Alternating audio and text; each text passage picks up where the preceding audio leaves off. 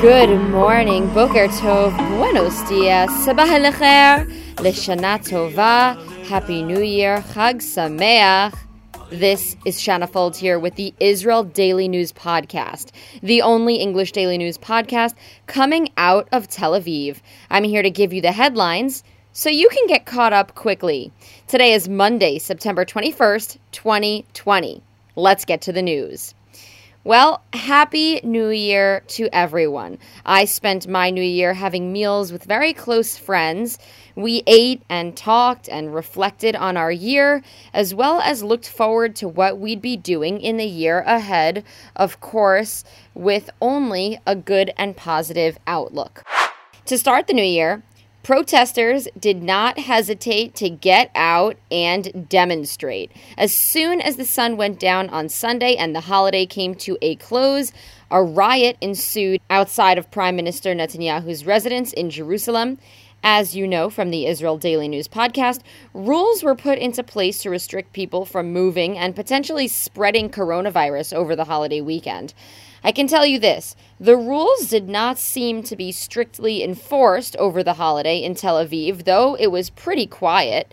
But the second the sun began to set last night, police came out in droves, getting people off the beaches, asking everyone who came out to say goodbye to the sun to go home. They did, however, begin their announcements by saying Shana Tova or Happy New Year before they asked everyone to please clear the area. Now, at the same time, over in Jerusalem, 11 protesters were being arrested for disturbing public order and assaulting officers. In addition to the ones in Jerusalem, there were also hundreds of protesters outside of Netanyahu's private residence in the beachside town of Caesarea, which, by the way, when I was there a couple of weekends ago, I did head over to the house to see the protesters there with their signs. You could see a bunch of them trailing off with signs in hands as they walked back home around 10:30 p.m.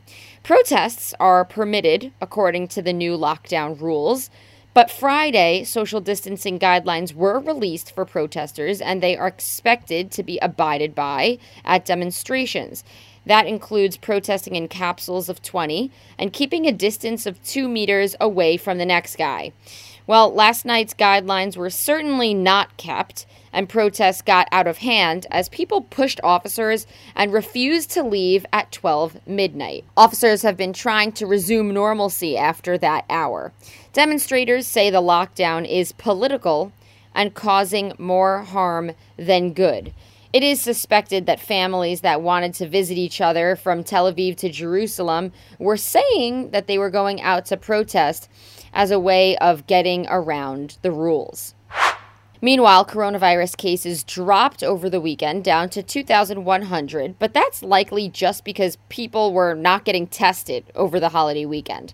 Professor Roni Gamzu, the head of the coronavirus rules and regulations, says the country is in a grave situation with an expected 20 deaths per day or 600 per month looking ahead. On Saturday, it was reported that 30 people had died within the last 24 hours. Gamzu said overall, Israelis had been complying with the rules and regulations, except for a synagogue in Haifa that had hundreds of worshippers come without social distancing, and a beach protest Saturday night that hosted dozens of people.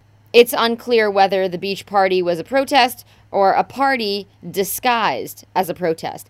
Despite my disapproval and dismay of closing the beach for swimmers, you can rest assured I did not attend the beach protest. A court ruling is expected to come out of Bulgaria today, announcing the verdicts for Hezbollah terrorists who planned and executed a bus bombing on five Israeli tourists in 2012. Prosecutors are asking for the max sentence, life without parole, for the two suspects who fled Bulgaria and are now being tried in absentia. Absentia, meaning the suspects are being tried, though they will not be present in the courtroom. That's because they left Bulgaria the evening following the bombing and have still not been found. A young man was caught on security camera wandering the Bulgarian airport before the bombing and then approached the bus that was headed for Sunny Beach, which is a popular vacation spot on the Black Sea. He put his backpack into the trunk, and that's when it went off. Officials are still unsure if it blew up by accident or if it was detonated remotely by accomplices. The blast killed the terrorist, a 42 year old pregnant Israeli woman, four Israelis in their 20s, and the bus driver, who was meant to take the Israelis to the beachside location. The suspects include a Lebanese Australian and a Lebanese Canadian. Both had been using false identification in the form of driver's licenses that they bought on a college campus in the United States. Following the event, Hezbollah was officially considered a terrorist organization by the European Union and a slew of other countries around the globe. Word on the ruling should be out today. Apparently, decisive talks are being held between Israel and Sudan. Though just months ago the country denied the reports, news is surfacing again that the Muslim majority African country is going to make peace with Israel, and what they're seeking includes humanitarian aid. Much of Africa has been flooded with devastating rains in August and September. Hundreds of thousands are without homes. Sudan is asking the U.S. and the UAE for $1.2 million worth of oil and wheat to feed starving families, and a $2 billion grant for the next three years to help the economy recover. Now, this is a good one. The Saudi Arabian royal family is reportedly divided on whether or not to make peace with Israel. According to Saudi media reports, King Salman bin Abdulaziz does not want to make peace with the Holy Land in order to uphold a commitment to the Arab League boycott of Israel. But next in line, his son, Crown Prince Mohammed bin Salman, is urging his father to go for it as a public display of the country's opposition to Iran, as well as all the business deals that could commence if the countries had diplomatic ties. And this gets even juicier. Apparently, Prince Mohammed knew about the UAE Bahrain deal, but chose not to let his father know about it out of fear that he would sabotage the whole arrangement. Okay, now I'm getting down to the wire here, but I still have a few more stories for you than I usually give. A little more than usual, but hey, we haven't heard from each other in a few days, so let's catch up. Honduras and Israel have pulled together a deal to open embassies in each other's countries before 2020 is over. The news was announced early Sunday morning, and President Juan Orlando Hernandez announced it on his Twitter. Israel will open an embassy in the capital of Tegucigalpa, and Honduras will open one in Jerusalem. I have not said the word Tegucigalpa since my Latin American Studies course in college, so that's a fun one. Tegucigalpa. Currently, the US and Guatemala are the only countries that operate full fledged embassies in Jerusalem, which has been a controversial move since Trump made this arrangement, giving recognition to Jerusalem as the capital of Israel. The move is contested by Palestinians who wish to see their capital in East Jerusalem as a symbol of their state and feel that the U.S. moving the embassy into Jerusalem overrides their dreams and beliefs of the Palestinian state for the future. Do you remember that we were wishing Shira Haas well in regards to the Emmy Awards? Well, our wishes were somewhat recognized. The unorthodox actress watched as the show director won for outstanding directing for a limited series or movie. The German director named Maria Schrader won the award. Haas did not win for Outstanding Actress, as was hoped. Instead, Regina King won for her role in Watchmen. Unorthodox is a four part series that follows the story of an ultra Orthodox young woman who leaves Brooklyn for Berlin in order to experience a life with less rules and regulations. The show was nominated for eight awards. Haas watched it in a floral dress from her home in Israel she shouldn't feel too bad because there was no audience for this year's awards. In fact, there were actually cardboard cutouts put in the seats, and the hosts made jokes about it. And finally, we have some news of the passing of Ruth Bader Ginsburg. Known as RBG, the United States Supreme Court Justice passed away before Rosh Hashanah, leaving the bench with just two other women and six men.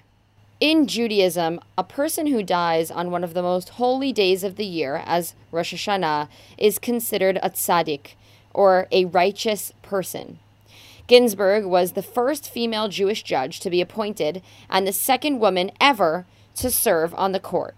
She used the law as a way of championing women's rights and minority rights, helping women get the same pay as men, the same army benefits, fighting to change a ruling that did not criminalize husbands who raped their wives, and working on affirmative action. Ginsburg served for 27 years and was one of the first and few women to graduate from Harvard Law School during her time.